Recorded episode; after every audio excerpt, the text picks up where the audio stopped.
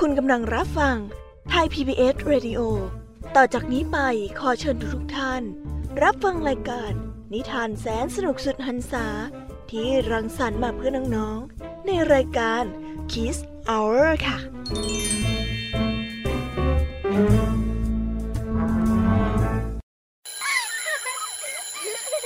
โรงเรียนเลิกแล้วกลับบ้านพร้อมกับรายการ Kids Hoursโดยวัญญาชโย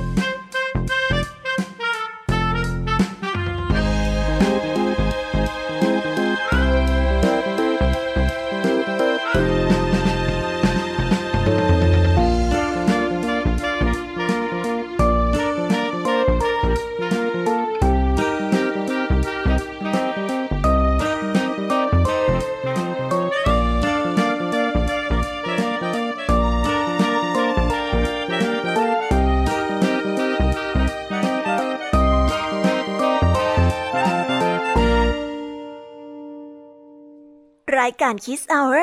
กลับมาพบน้องๆ อ, อีกแล้วจ้า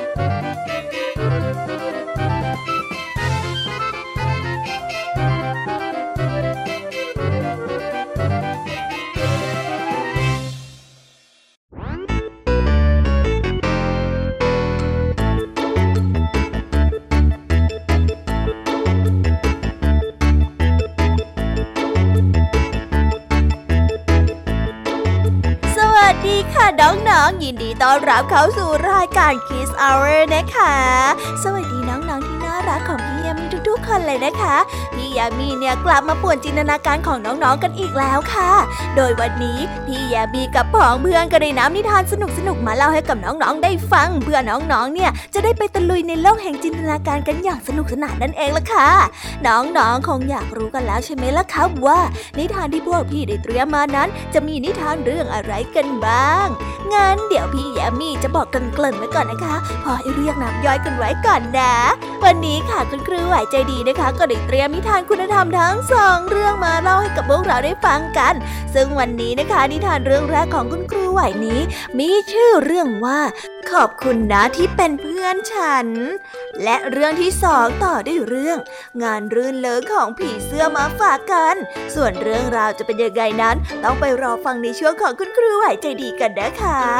ส่วนพี่ยามีเล่าให้ฟังในวันนี้ก็ไม่ยอมน้อยหน้าค่ะได้เตรียมนิทานมาถึงสามเรื่องสามรสด้วยกันซึ่งในนิทานเรื่องแรกของพี่ยามีนี้มีชื่อเรื่องว่าหัวผักกาดยักษ์ต่อกันด้วยเรื่องเซเลน่าเจอสมบัติและปิดท้ายด้วยเรื่องคืนอันยาวนานที่สุดนิทานทั้งสามเรื่องของพี่ยามีในวันนี้พี่ยามีขอการันตีเลยค่ะว่าสนุกอย่างแน่นอนค่ะวันนี้นะคะลุงทองดีกับเจ้าจ้อยก็ได้เตรียมนิทานสุภาษิตมาฝากพวกเรากันอีกเช่นเคยค่ะซึ่งวันนี้นะคะเจ้าจ้อยเนี่ยก็ได้ไปป่วนลุงทองดีซะปวดหัวเลยล่ะค่ะและในวันนี้นิทานสุภาษิตของเราขอเสนอคำว่าดีดลูกคิดร่างแก้วจะปวดหัวแค่ไหนนั้นต้องไปรอฟังในช่วงนิทานสุภาษิตกันนะคะแล้วก็ปิดท้ายกันอีกเช่นเคยค่ะกับนิทานพี่เด็กดีจากทางบ้านซึ่งวันนี้เองนะคะพี่เด็กดีก็ได้เตรียมนิทานเรื่องเจ้าหญิงเมล็ดถั่วส่วนเรื่องราวจะเป็นยังไงนั้นเราไปรอฟังกันได้เลยค่ะแหมฟังจากชื่อนิทานแล้วเนี่ยน้องๆคงอยากฟังกันแย่แล้วใช่ไหมล่ะคะงั้นพี่แอมมี่ไม่รอแล้วนะขออนุญาตส่งต่อน้องๆให้ไปพบกับคุณครูไหวในช่วงแรกกันเลยดีกว่าค่ะเพราะตอนนี้เนี่ยคุณครูไหวได้เดินมาแล้วล่ะค่ะเดินมาแล้วค่ะน้องๆเดินมารอน้องๆอยู่ที่หน้าห้องเรียนแล้วงั้นเราไปหาคุณครูไหวกันเลยนะคะไปกันเลยค่ะ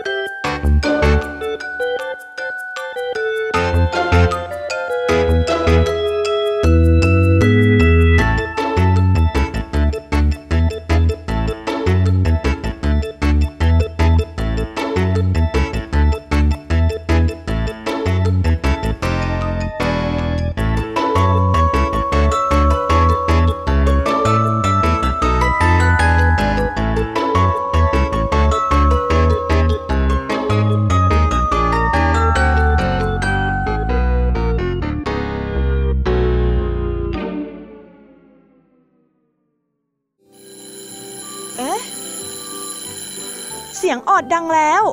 อุ้ยต้องไปเข้าเรียนแล้วล่ะค่ะไม่รอช้าเราไปหาครูไหวกันเถอะไปกันเลย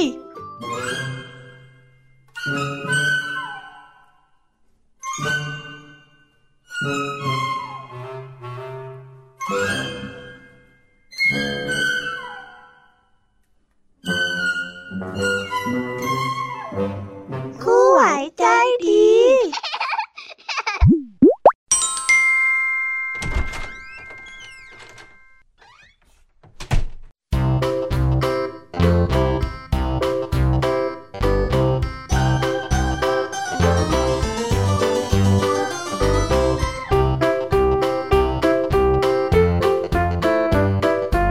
สวัสดีค่ะเด็กๆยินดีต้อนรับเข้าสู่ช่วงคุณครูไหวใจดีนะวันนี้เนี่ยคุณครูไหวมีนิทานมาเล่าให้ฟังสองเรื่องซึ่งในนิทานเรื่องแรกของคุณครูไหวนี้มีชื่อเรื่องว่าขอบคุณนะที่เป็นเพื่อนฉันส่วนเรื่องราวจะเป็นอย่างไรนั้นเราไปฟังกันได้เลยค่ะ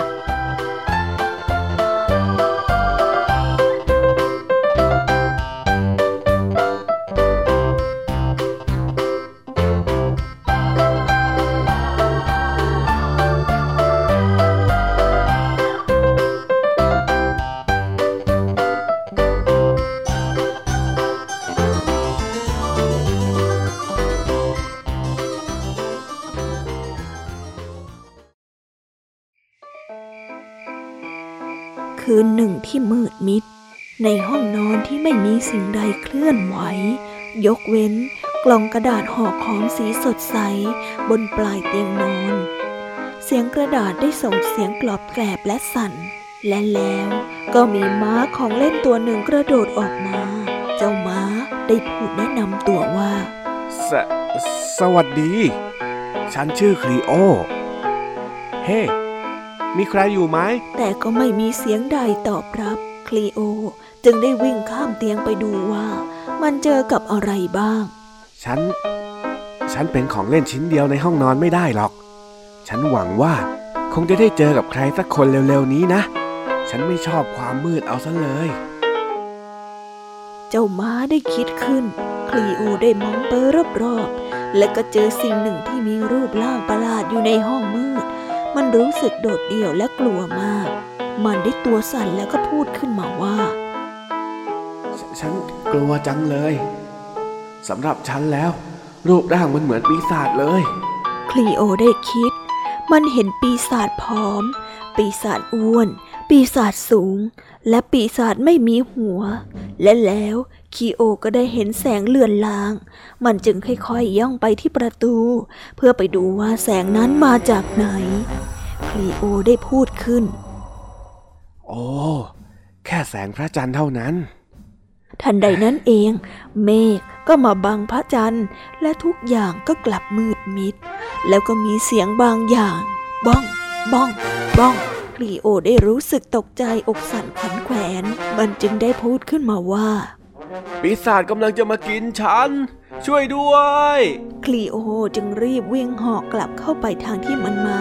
ขณะที่มันพุ่งตัวเข้าไปยังห้องนอนมันก็สะดุดทับกับอะไรบางอย่างที่นอนอยู่กับพื้น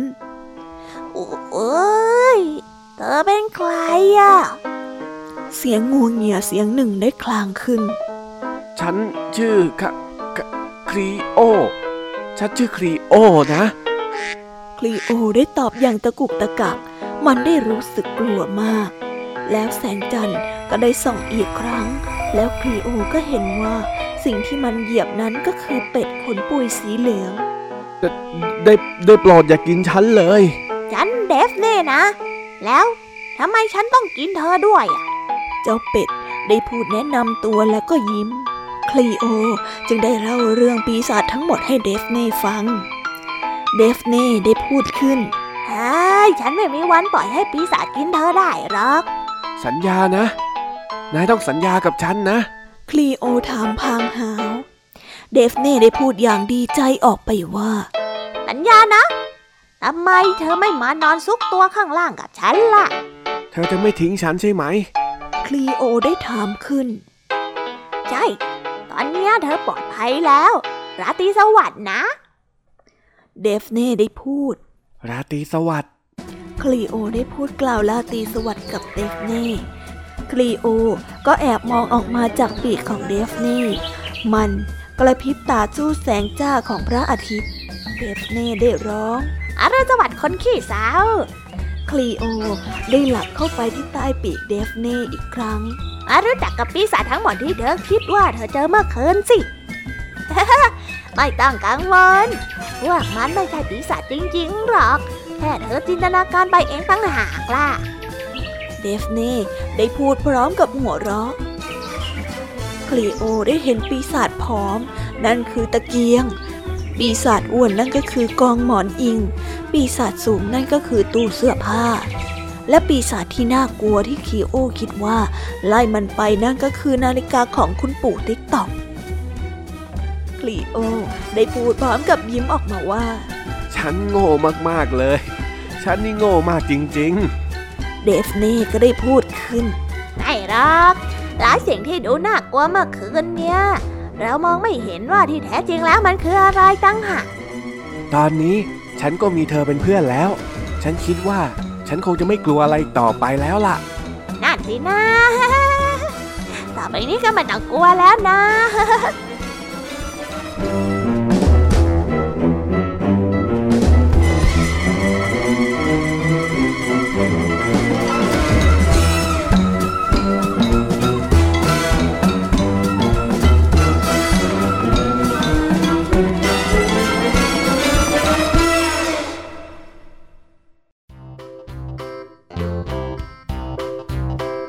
แล้วก็จบกันไปแล้วนะคะสำหรับนิทานในเรื่องแรกงั้นเราไปต่อกันในนิทานเรื่องที่สองกันเลยนะและในนิทานเรื่องที่สองนี้มีชื่อเรื่องว่า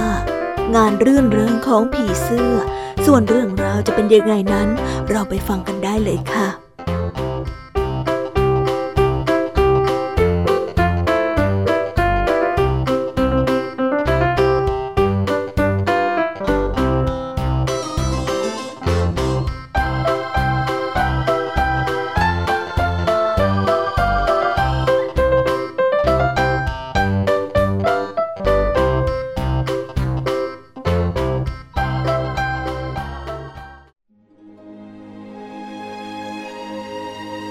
ซลิเซียเป็นช่างตัดเสื้อชุดของเธอนั้นสวยงามมากจนราชินีนางฟ้า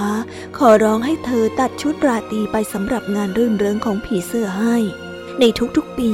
ในดินแดนแห่งนางฟ้าราชินีนางฟ้าจะจัดงานเลี้ยงพิเศษเพื่อที่เป็นเกียรติให้กับเพื่อนๆผีเสื้อของเธอราชินีนางฟ้าได้บอกกับเฟลิเซียไปว่าฉันอยากจะได้ชุดพิเศษจริงๆสำหรับปีนี้มันจะต้องเป็นอะไรที่แตกต่างไปจากชุดเดิมอย่างสิ้นเชิงเธอช่วยฉันหน่อยนะเฟลิเซียเฟลิเซียได้พยายามอย่างสุดความสามารถในการออกแบบชุดพิเศษให้แม้ว่าความคิดของเธอจะดีแต่เธอก็ยังคิดอะไรใหม่ๆไม่ออกตอนนี้ก็จะเป็นวันงานเลี้ยงแล้วและแล้วเฟลิเซียก็รู้สึกกลุ้มใจมากในขณะที่เฟลิเซียนั้นกำลังสงสัยว่าเธอจะทำอะไรเธอก็ได้ยินเสียงเล็กๆร้องไห้เธอได้สังเกตเห็นผีเสื้อตัวเล็กแสนสวยตัวหนึ่งติดอยู่ที่ใยแมงมุมเฟลิเซียจึงปล่อยให้ผีเสื้อนั้นเป็นอิสระอย่างระมัดระวังขอบคุณนะจ๊ะ ฉันคิดว่าฉันคงต้องติดอยู่ในนี้ตลอดไปแล้วถ้าไม่มีคนมาช่วยและฉันน่ะก็ไม่อยากพลาดงานเลื่อนเลิงของผีเสื้อคืนนี้ด้วยฮะขอบใจมากๆเลยนะขอบใจเธอจริงๆเมื่อผีเสื้อตัวน้อยถึงงานเลี้ยงรื่นเริงมันก็ได้สังเกตเห็นว่าเฟลิเซียนั้นดูเศร้าซ้อยผีเสื้อจึงได้เอ่ยถามเฟลิเซียไปว่ามีอะไรล่ะจ๊ะเออฉันต้องทำชุดพิเศษให้ดีที่สุดให้กับราชินีนางฟ้าแต่ฉันไม่มีความคิดใหม่ๆเลยอะตอนนี้เวลาก็ใกล้จะหมดแล้วด้วยโอ้ยฉันควรทำยังไงดีอะว่าแล้วผีเสื้อคิดว่าดอกไม้คือสิ่งที่สวยงามมากที่สุดนะถ้าฉันอยากจะดูพิเศษมากๆฉันว่าฉันจะแต่งตัวเป็นดอกไม้ละคำตอบของผีเสื้อให้ความคิดที่ยอดเยี่ยมกับเฟลิเซียเฟลิเซียก็ได้บอกกับผีเสื้อไปว่าฉันรู้แล้วว่าจะทำชุดแบบไหนให้ราชินีนางฟ้าแต่ฉันอยากได้ความช่วยเหลือจากเธอนะช่วยเก็บกลีบดอกไม้ให้ได้มากที่สุดเท่าที่เธอจะหาได้มาให้ฉันได้ไหม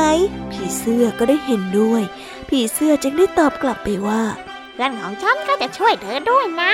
เฮ้เดี๋ยวฉันไปบอกเพื่อนฉันก่อนเดี๋ยวมานะได้เลยจ้าขอบใจมากๆเลยนะไม่นานผีเสื้อตัวน้อยก็ได้กลับมาพร้อมกับเพื่อนของเธอและพวกเขาก็ได้เอากลีบดอกไม้มาส่งให้เฟลิเซียเรื่อยๆจนงานนั้นได้เสร็จคืนนั้นราชินีนางฟ้าเธอได้ดูพิเศษมากเธอได้สวมชุดสวยที่ทำจากกลีบดอกไม้ที่บอบบางและก็มีกลิ่นหอมเหล่าผีเสื้อต่างคิดว่าราชินีนางฟ้าดูสวยมากกว่าเดิมขอบใจมากนะเฟลิเซียชุดนี้มันพิเศษมากๆเลยล่ะฉันชอบมากเลยอ่ะเธอนี่เก่งจริงๆเลยนะเพคะราชินีนางฟ้าได้ปราบปลื้มในชุดที่เฟลิเซียนั้นทำให้แล้วคืนนั้นทุกคนก็ได้เฉลิมฉลองกันอย่างมีความสุข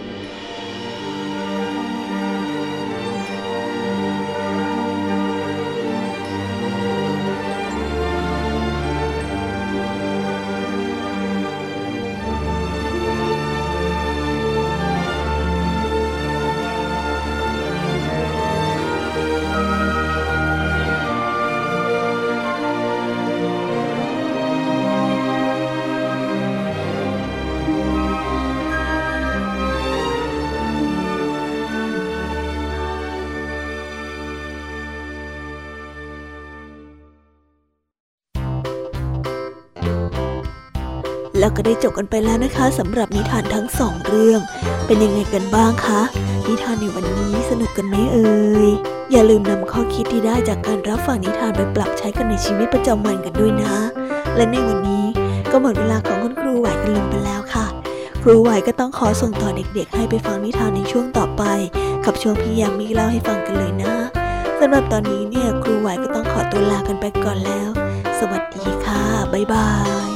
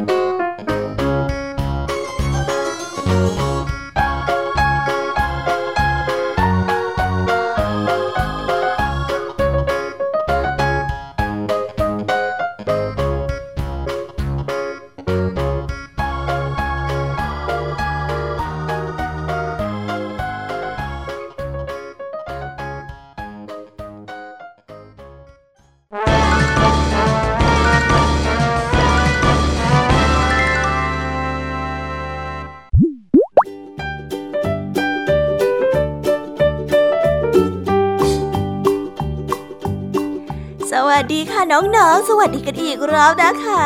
กลับมาพบกับพี่ยามีในช่วงพี่ยามีเล่าให้ฟังกันอีกแล้วค่ะนิทานเรื่องแรกของพี่ยามีในวันนี้นะคะพี่ยามีได้เตรียมนิทานเรื่องหัวประกาศยักษ์มาฝากกันส่วนเรื่องราวจะสนุกสนานแค่ไหนนั้นไปติดตามรับฟังกันได้เลยค่ะ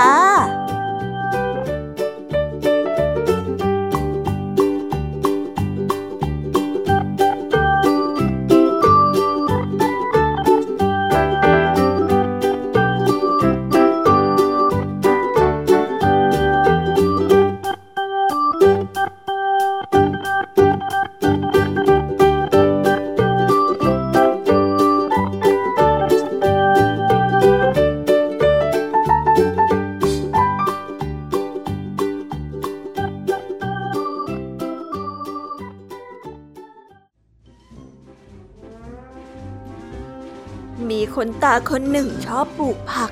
คนตามีเมล็ดหัวผักกาดอยู่จำนวนหนึ่งจึงนำเมล็ดผักกาดไปปลูกในสวนทุกๆวันคนตาจะรดน้ำเมล็ดพืชหัวผักกาดทั้งหมดก็ค่อยๆเจริญเติบโตตามีผักกาดอยู่หัวหนึ่งที่โตกว่าเพื่อนแล้วก็โตขึ้นเรื่อยๆไม่ยอมหยุดทุกๆวันหัวผักกาดจะค่อยๆโตขึ้นเรื่อยๆจนบัดนี้เป็นหัวผักกาดที่ใหญ่ที่สุดที่คุณตาเคยเห็นมาคุณตาได้รู้สึกตื่นเต้นมากจึงได้พูดกับภรรยาไปว่า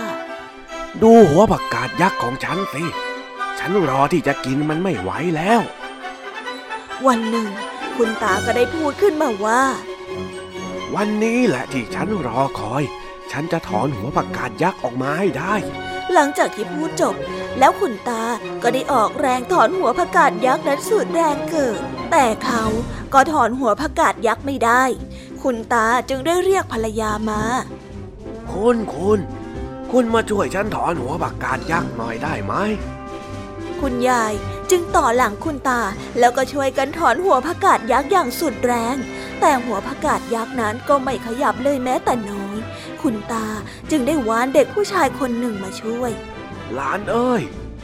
หลานมาช่วยตาถอนหัวผักกาดยักษ์หน่อยจะได้ไหมเด็กผู้ชายจึงได้ดึงคุณยายแล้วคุณยายก็ดึงคุณตาอีกทีพวกเขาจึงช่วยกันดึงและดึงหัวผักกาดยักษ์แต่ก็ถอนหัวผักกาดยักษ์นั้นไม่ขึ้นคุณตาจึงได้หวานให้เด็กผู้หญิงคนหนึ่งมาช่วยหลานมาช่วยตาถอนหัวผักกาดยักษ์หน่อยเร็วเด็กผู้หญิงจึงได้ดึงเด็กผู้ชายเด็กผู้ชายก็ได้ดึงคุณยายและคุณยายก็ได้ดึงคุณตาแต่พวกเขาก็ยังถอนหัวผักกาดยักษ์นั้นขึ้นไม่ได้คุณตาจึงได้วานลาและแพะของเขาให้มาช่วยพวกเจ้ามาช่วยฉันถอนหัวผักกาดยักษ์หน่อยเถอะนะดังนั้นลาและแพะจึงได้ดึงเด็กผู้หญิงเด็กผู้หญิงจึงได้ดึงเด็กผู้ชายเด็กผู้ชายจึงได้ดึงคุณยายคุณยายจึงได้ดึงคุณตาพวกเขาได้ช่วยกันดึงจนหัวผักกาดยักษ์นั้นหลุดออกมาดังเพาะ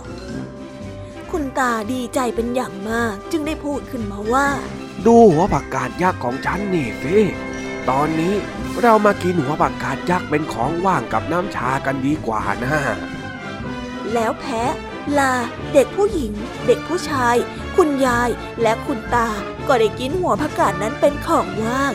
มันเป็นหัวผักกาดที่อร่อยที่สุดที่พวกเขาเคยได้กินมาเลย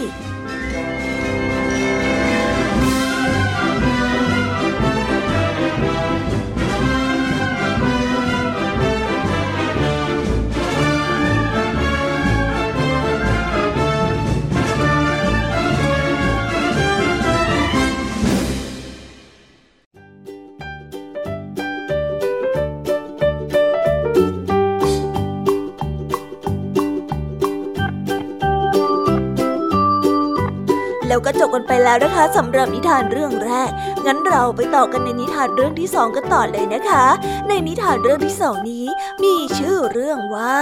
เซเลน่าเจอสมบัติส่วนเรื่องราวจะเป็นยังไงนั้นเราไปฟังกันได้เลยค่ะ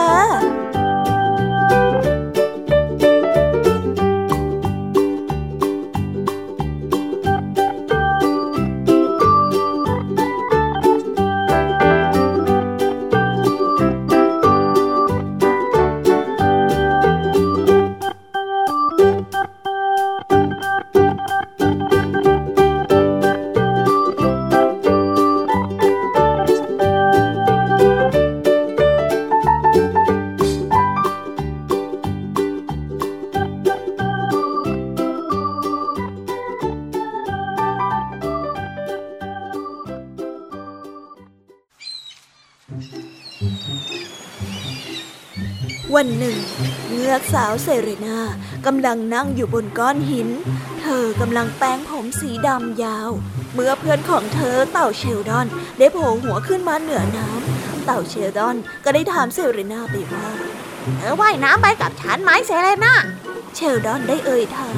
วันนี้น้ำทะเลใสแล้วก็เงียบสงบคงมีสิ่งสวยงามมากมายให้ดูเลยล่ะไปด้วยกันไหมเซเลนาจึงได้ถลายตัวลงจากก้อนหินลงไปดูในน้ำขณะที่เพื่อนทั้งสองว่ายน้ำไปเรื่อยๆพวกเขาก็ได้เจอปะการังสวยงามแล้วก็สาหร่ายหลากสีสันสายไปสายมาในกระแสน้ำอันอบอุ่นเซเลนาจึงได้พูดขึ้นมาว่าเธอพูดถูกนะเชลดอนวันนี้มีแต่สิ่งสวยงามให้ดูเยอะแยะเต็มไปหมดเลยขณะที่พวกเขากำลังว่ายน้ำไกลออกไปพวกเขาก็ได้เจอแม่ปลาการ์ตูนที่มันดูกังวลเป็นอย่างมากเซเรนาจึงได้เข้าไปแล้วก็ถามไถ่ว่าเกิดอะไรขึ้นแม่ปลาจึงได้ตอบมาว่า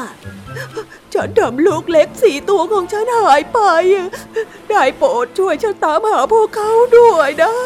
เซเรนาและเชลดอนนั้นจึงว่ายน้ำออกมาตามหาลูกปลา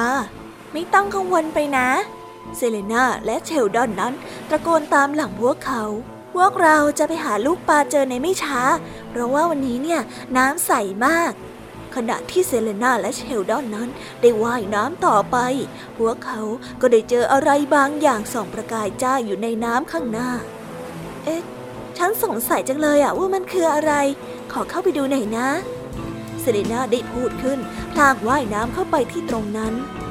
ว่ายน้ำไปยังที่แสงส่องระยิบระยับอยู่เบื้องหน้าเฮ้อสมบัติเชลดอนได้ตะโกนขึ้นมาสมบัติทั้งสองได้พูดพร้อมกันแล้วก็พยายามว่ายน้ำเข้าไปให้ไวที่สุดเท่าที่จะทำได้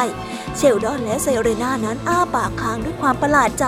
ที่เห็นสมบัติสวยงามและมากมายล้นออกมาจากหีบไม้มีทับทิมไข่มุกและอัญมณีหลากหลายสีเพื่อนทั้งสองนั้นได้หยิบสมบัติขึ้นมาชื่นชมและลองสวมอัญมณีหลายๆชิ้นดูและเซเรน่านั้นก็ได้ยินเสียงประหลาดดังขึ้นจากหีบสมบัติเสียงมันดังตึกตึกตึกดูเหมือนว่าเส้นนี้จะดังออกมาจากจี้ทองคำเส้นใหญ่เส้นหนึ่งเซเรน่านั้นรู้สึกประหม่านิดหน่อยขณะที่ต้องค่อยๆแง้มจี้ออกและขณะนั้นลูกปลาทั้งสี่ตัวก็ได้ว่ายน้ำออกมาอ๊ะพวกเธออยู่นี่เองอะแม่ของพวกเธอเป็นกังวลเกี่ยวกับพวกเธอมากเลยนะเฮ้ยดีใจจังเลยที่ได้เจอพวกเธออยู่ที่นี่พวกเธอปลอดภัยลูกปลาตัวน้อยก็ได้ว่ายน้ำตามหลังเชลดอนและเซเลน่ากลับมาคุณแม่ปลาการ์ตูนรู้สึกดีใจมากที่ได้เห็นหน้าลูกๆของเธอพวกเราโชคดีนะ เซเลน่าได้พูดพร้อมกับหัวเราะมานี่สิมานี่สมบัติน้อยๆของแม่โอ้โหขวัญเอ๋ยขวัญมานะลูกนะแม่ปลาการ์ตูนพูดพลางกอดลูกแต่ละตัวของเธออย่างน่ารัก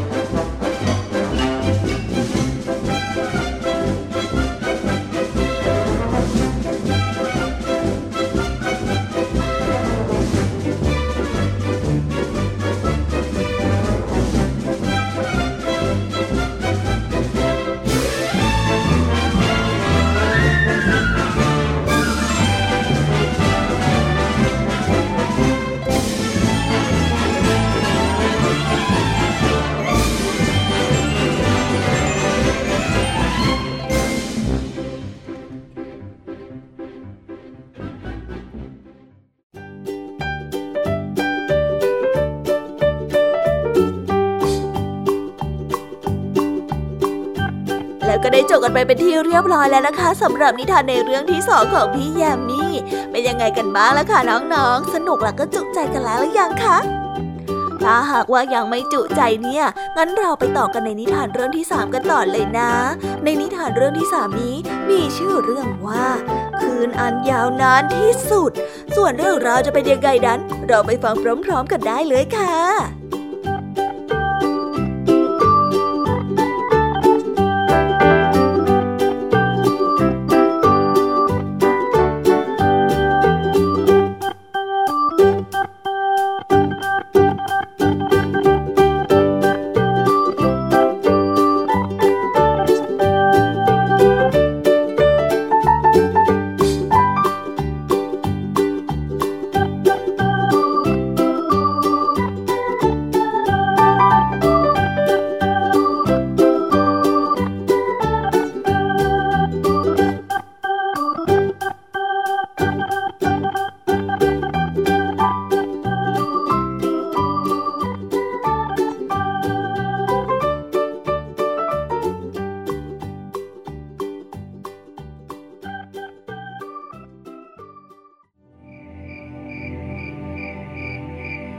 กันละครั้งหนึ่งนานมาแล้ว ณ ดินแดนแห่งหนึ่ง มีแม่มดใจร้ายตัวหนึ่ง นางทำให้พระอาทิตย์นั้นหายไป ประชาชนยากจน เพราะว่าไม่มีแสงแดดช่วยให้พืชผลเจริญเติบโตได้ ไม่มีใครทราบว่าตอนไหนเป็นเวลากลางวัน หรือว่าตอนไหนเป็นเวลากลางคืน แต่ประชาชนนั้นก็พยายามดำเนินชีวิตต่อไปอย่างดีที่สุด วันหนึ่งได้มีนักเดินทางผ่านมายังดินแดนแห่งนี้ เขาได้ตัดสินใจว่าจะค้างคืนที่โรงแรมที่นี่หนึ่งคืนเขาจึงได้บอกกับเจ้าของโรงแรมไปว่าฉันจะค้างที่นี่หนึ่งคืนแล้วพรุ่งนี้ก็จะออกเดินทางต่อในตอนเช้าอย่างไรก็ตามเมื่อนักเดินทางตื่นขึ้นเขาก็พบว่าที่นี่ยังเป็นตอนกลางคืนอยู่เขาจึงได้คิดในใจว่าน่าแปลกฉันตื่นแล้วแต่ข้างนอกยังมืดอยู่เลยนักเดินทางได้ลงไปข้างล่างแล้วก็รู้สึกแปลกใจที่ทุกคนนั้นตื่นกันหมดแล้วเจ้าของโรงแรมก็ได้อธิบายให้กับนักเดินทางนั้นฟังว่าเป็นคำสาปของแม่มดนักเดินทางจึงได้ร้องนักเดินทางจึงได้ร้องอุทานขึ้นมาว่านี่มันเลวร้ายมากคุณอยู่ได้โดยไม่มีแสงอาทิตย์ได้ยังไงกันนักเดินทางตัดสินใจหลอกแม่มดและเขาก็ได้คิดแผนออกเขาได้เดินทางไปที่บ้านของแม่มดแล้วก็เริ่มขุดหลุมเมื่อหลุมหนึ่งเสร็จเขาก็เริ่มขุดหลุมต่อไปเรื่อยๆในไม่ช้าแม่มดก็ได้ออกมาดูว่าเขานั้นกำลังทำอะไรเจ้านี่มาทำอะไรที่นี่แม่มดได้ถามด้วยความโกรธนักเดินทางเจ้าเล่ห์ก็ได้ตอบกลับไปว่าข้ากำลังขุดหาสมบัติน่ะหลายปีก่อนข้าฝังสมบัติไว้ตรงนี้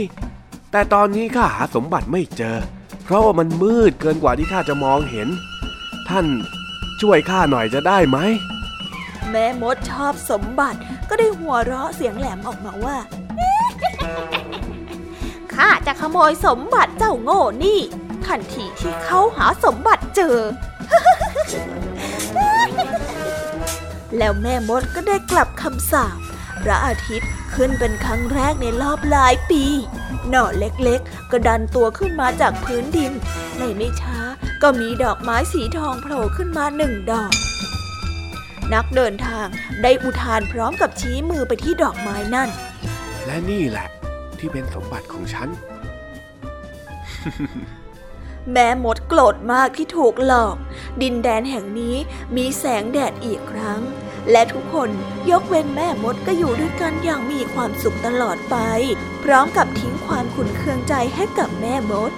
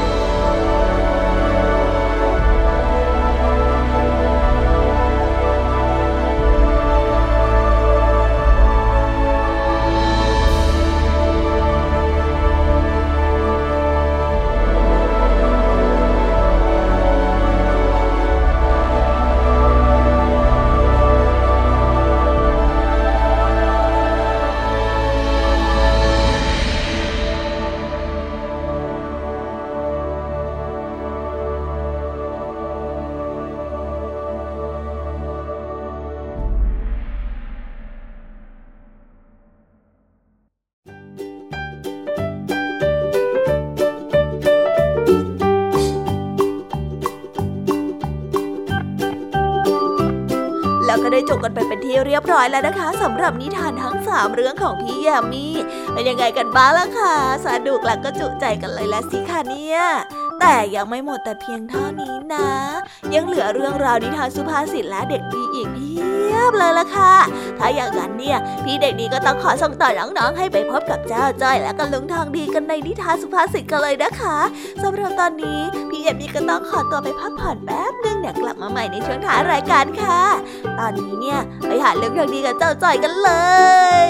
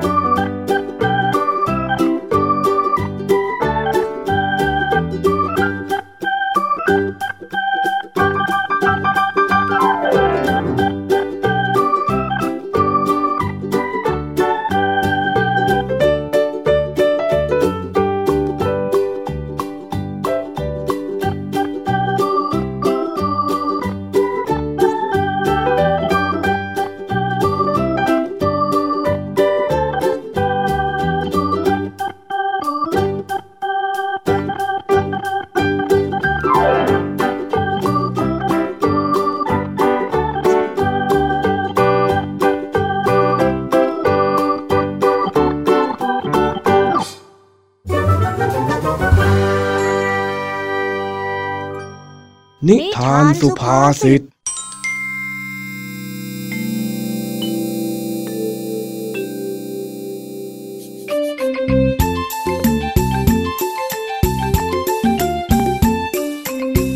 งทองดีถอนหญ้าอยู่ที่สวนกล้วยหลังบ้านถึงแม้ว่าจะทำไปบ่นไปแต่เจ้าจ้อยก็ยังคงต้องทำเพราะว่าอยากให้ลุงทองดีนั้นพาไปเที่ยวในเมืองนั่นเองอื้อนี่นะนี่นะอ๋อมันได้หัวทักทีเนี่ยอื้ออ้าวอ้าวเป็นอะไรของเองน่ะนะเจ้าจ้อยบ่นพึมพำพึมพำอยู่คนเดียวน่ะเฮ้ป่าแต่ลุงจ้อยแค่ร้องเพลงเฉยๆลาลาลาลาลาลาลาอารมณ์ดีจังนะเองเนี่ยฮะฮ่าฮ่าอารมณ์ดีสิจ๊ะจ้อยจะได้ไปเที่ยวในเมืองกับลุงทองดีตอนบ่ายนี่นะข้าไม่ได้บอกว่าจะไปตอนบ่ายสักหน่อยโว้ยข้าบอกว่าเสร็จตอนไหนก็ไปตอนนั้นเสร็จบ่ายก็ไปบ่ายเสร็จพรุ่งนี้ก็ไปพรุ่งนี้เออแล้วอย่างนี้มันจะเสร็จไหมเนี่ยจ้อยถอนมาเป็นชั่วโมงแล้วย่ายังไม่หมดเลยเนี่ยข้าก็ถึงได้บอกไงว่าเสร็จพรุ่งนี้ก็ไปพรุ่งนี้ แล้วทำไมลุงทองดีถึงไม่ใช้ยาฆ่าหญ้ามาฉีดล่ะจ๊ะฉีดแป๊บเดียวเดี๋ยวเราก็ได้ไปเที่ยวแล้วพอกลับมานี่หญ้าก็เหี่ยวตายหมดแล้วสะดวกสบายดีจะตายอ่ะลุงทองดีเอ็งจะไปดีดลูกคิดรางแก้วแบบนั้นไม่ได้นะสวนกล้วยของข้าเนี่ยปลูกไว้ขายให้คนกินถ้าหากว่ายาฆ่าหญ้าฉีดเข้าไปแล้วมันปนเปื้อนกับกล้วยเนี่ยแล้วลูกค้าของข้าเขาได้รับสารพิษจะทำยังไงฮะจ้อยไม่ได้ดีดอะไรสักหน่อยจ้อยก็แค่เสนอทางที่ดีกว่ามานั่งถอนหญ้าให้เสียเวลาเท่านั้นเองอ่ะดีดลูกคิดรางแก้วน่ะมันเป็นสำนวนไทยที่มีความหมายว่าคิดถึงแต่ผลดีอย่างเดียวเหมือนที่เองคิดว่าการฉีดสารเคมีมันจะช่วยประหยัดเวลายังไงล่ะข้าก็ไม่ได้ว่าเองดีดอะไรสักหน่อยก็จ้อยเห็นใครๆเขาก็ใช้กันนี่นะใครๆใช้ก็เรื่องของเขาเราไม่ใช้เราถึงได้มีกลุ่มลูกค้าที่ไว้ใจเราไงอ้าวงั้นข้าถามเองหน่อยว่าถ้าข้าฉีดยาฆ่าหญ้าใส่กล้วยไปแล้วเองยังจะกล้ากินกล้วยจากสวนข้าอยู่ไหมฮะก็ไม่กล้าจ้ะจ้อยกลัวจะป่วยนั่นไงนี่ขนาดเราปลูกเองเรายังไม่กล้ากินเลยแล้วจะเอาไปขายให้คนอื่นเขากินได้ยังไงกันแถมการฉีดยาเนี่ยมันยังทำให้ต้นกล้วยเฉาตายตามหญ้าไปได้อีกนะถ้าข้าไม่มีกล้วยขายแล้วไม่มีตังค์มาซื้อขนมให้เองกินน่ะอย่างนี้เองจะเอาไหมฮะโอ้ข้อเสียมันมีเยอะเลยนะเนี่ยจ้อยคิดไม่ถึงเลยจริงๆอย่าลืมทางดีนี่แหละข้าถึงได้บอกยังไงล่ะว่าเวลามองอะไรเนี่ยอย่ามองแต่ผลดีหรือว่าข้อได้เปรียบอย่างเดียวเราต้องนึกถึงผลเสียที่จะตามมาด้วยเอ็งเข้าใจไหมเข้าใจแล้วจ้ะลุงทองดีแล้วลุงไม่มีนิทานมาเล่าให้จ้อยฟังหรอจ๊ะอ่ะข้าเล่านิทานให้เอ็งฟังก็ได้ฟังไปถอนหญ้าไปจะได้ทำงานเพลินๆนะเย้ฟังฟังฟังฟังฟังกาลครั้งหนึ่งมีชายที่อาศัยอยู่ในหมู่บ้านที่อยู่ห่างไกลท้ายน้ำเขาเป็นชาวนาที่ปีนี้โชคร้ายนักฝนไม่ตกต้องตามฤดูกาลแถมเขายังต้องอยู่ไกลจากแม่น้ำอีกเขาจึงคิดหาวิธีแก้ไข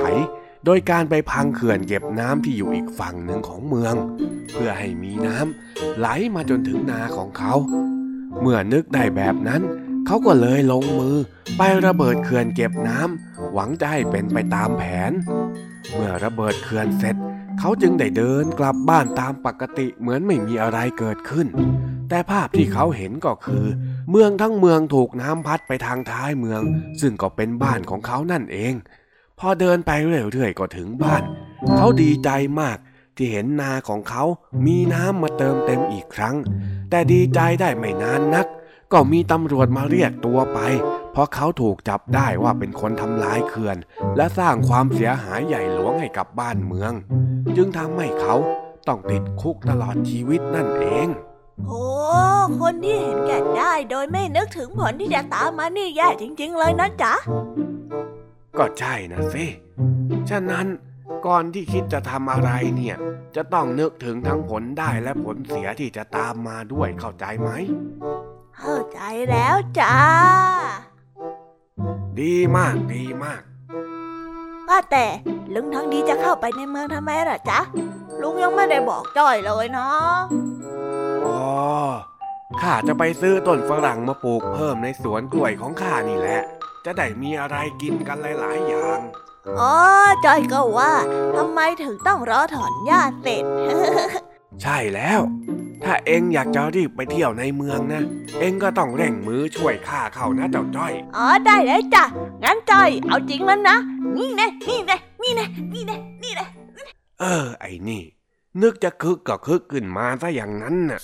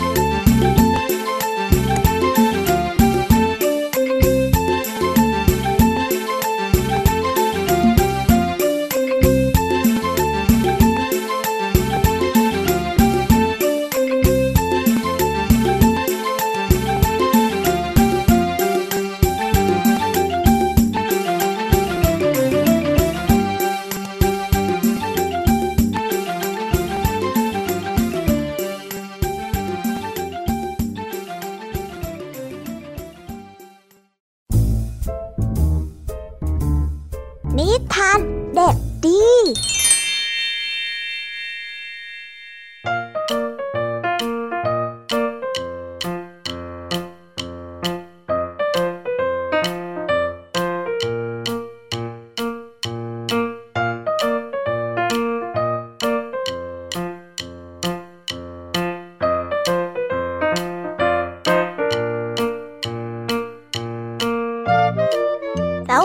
ครับน้องๆพี่เด็กดีกลับมาแล้วกลับมาพบกันอีกเช่นเคยนะครับกับนิทานสนุกและหนุกยอดน่ารักกันวันนี้พี่เด็กดีมีนิทานเกี่ยวกับเมล็ดถั่วมาฝากกันส่วนเรื่องราวจะเป็นยังไงนั้นน้องๆอยากจะรู้กันแล้วหรือยังเอ่ยถ้าน้องๆอยากรู้กันแล้วเนี่ยงั้นเราไปฟังนิทานเรื่องนี้พร้อมๆกันได้เลยครับในนิทานชื่อเรื่องว่าเจ้าหญิงกับเมล็ดถั่วเรื่องราวจะเป็นยังไงเราไปฟังกันเลยครับ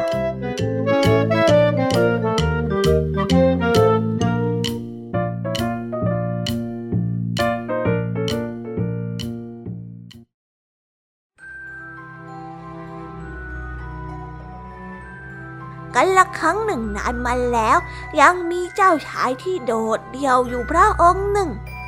พระราชินีได้พูดกับเจ้าชายไปว่าลูกลูกควรจะหาเจ้าหญิงมาอภิเษกสมรสด้วยได้แล้วนะตอนนี้เนี่ยลูกก็เป็นหนุ่มใหญ่แล้วนะพระราชินีได้พูดแต่เจ้าชายยังไม่อยากอภิเษกสมรสกับใครเลยเจ้าชายจึงได้ตัดกับแม่ไปว่าหม่อมฉันจะอภิเษกสมรสกับเจ้าหญิงที่แท้จริงเท่านั้นพระเจ้าค่ะเจ้าชายได้เจอผู้หญิงที่สวยหลายคนพวกเธอได้สวมมงกุฎทองคำและก็เครื่องประดับอันงดงามแต่พวกเธอไม่ใช่เจ้าหญิงที่แท้จริงคืนนั้นเองระหว่างที่ฟ้าร้องก็ได้มีเสียงประตูเคาะขึ้นเจ้าชายจึงได้เดินไปเปิดประตูแล้วก็พบหญิงสาวคนหนึ่งยืนอยู่ที่หน้าประตูเออหม่อมฉันเป็นเจ้าหญิงหญิงสาวคนนั้นได้พูดขึ้นเจ้าชายได้ตกหลุมรักเธอในครั้งแรกแต่ต้องการจะให้แน่พระทัยเสียก่อนว่าเธอนั้นเป็นเจ้าหญิงที่แท้จริงพระราชินีจึงได้ตรัสไปว่า แม่จะทดสอบดูว่าเธอน่ะเป็นเจ้าหญิงที่แท้จริงหรือไม่เอาอย่างนี้ไหมเดี๋ยวแม่เป็นคนจัดการทุกอย่างเองเลยลูกลูกไม่ต้องกังวลนะพระราชินีได้ตรัสออกไปพระองค์ได้นำเมล็ดถั่วแห้งและแข็งวางไว้บนเตียงก่อนที่จะนำฟูกยี่สิบชั้นและผ้านวมยี่สิบชั้นมาวางซ้อนกันเออนี่ละนี่ละนี่คือเตียงนอนของเธอนะเจ้าหญิงคืนนี้นอนที่นี่ไปก่อนนะจ๊ะพระราชินีได้บอกกับเจ้าหญิงเจ้าหญิงไม่เคยเห็นเตียงอะไรที่สูงขนาดนี้มาก่อนแต่เธอก็ยังปีนขึ้นไปบนเตียงแล้วก็กล่าวลาตรีสวัสดิ์กับพระราชินีไปราตรีสวัสดิ์นะเพคะเธอพยายามจะนอนให้หลับแต่เธอก็รู้สึกว่าไม่ค่อยสบายตัวจึงได้ตื่นทั้งคืนเมื่อคืนหลับสบายไหมจ๊ะพระราชินีได้ตรัสถามในวันรุ่งขึ้นเออไม่เพคะหม่อมฉันตื่นทั้งคืนเลยล่ะเพคะเจ้าหญิงได้ตรัสบอกเหมือนว่ามีอะไรบางอย่างแข็งๆอยู่ในเตียงนะเพคะราชินีฟังดังนั้นก็รู้สึกแปลกใจจึงได้ตรัสออกไปว่ามีแต่เจ้าหญิงตัวจริงเท่านั้นที่รู้สึกว่าเมล็ดถั่วซ่อนอยู่ใต้เตียงที่มีฟูกหลายชั้นเจ้าชายและเจ้าหญิงตัวจริงก็ได้อภิเษกสมรสกันและก็อยู่ด้วยกันอย่างมีความสุขตลอดไป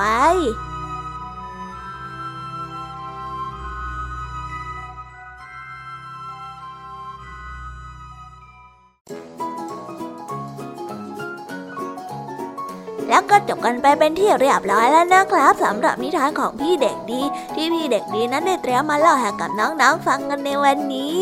เป็นยังไงกันบ้างล่ะครับสนุกกันไหมเอ่ยแล้ววันนี้เนี่ยก็หมดเวลาของช่องพี่เด็กดีกันไปแล้วเอาไว้พบกันใหม่ในวันหน้านะสำหรับวันนี้พี่เด็กดีต้องขอตัวลากันไปก่อนแล้วล่ะครับบ๊ายบายสวัสดีครับ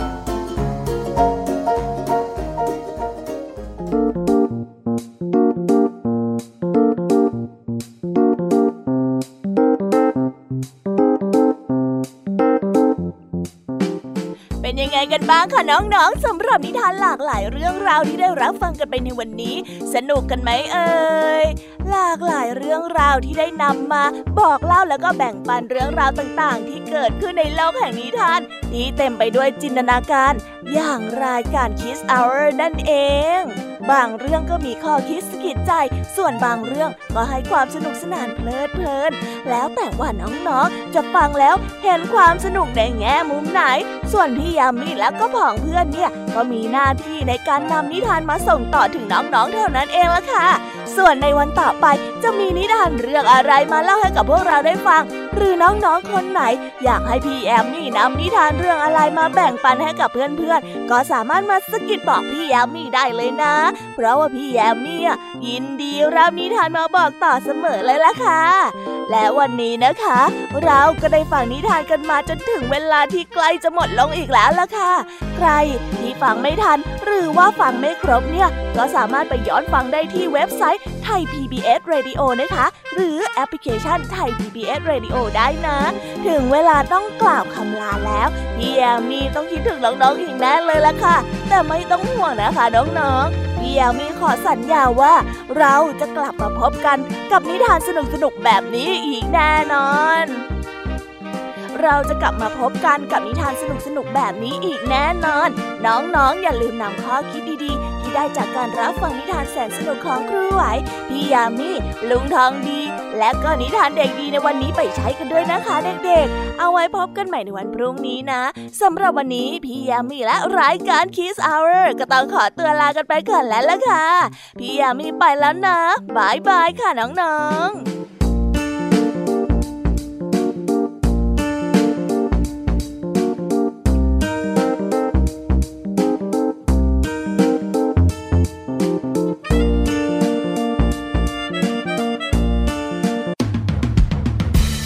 รับฟังรายการย้อนหลังได้ที่เว็บไซต์และแอปพลิเคชัน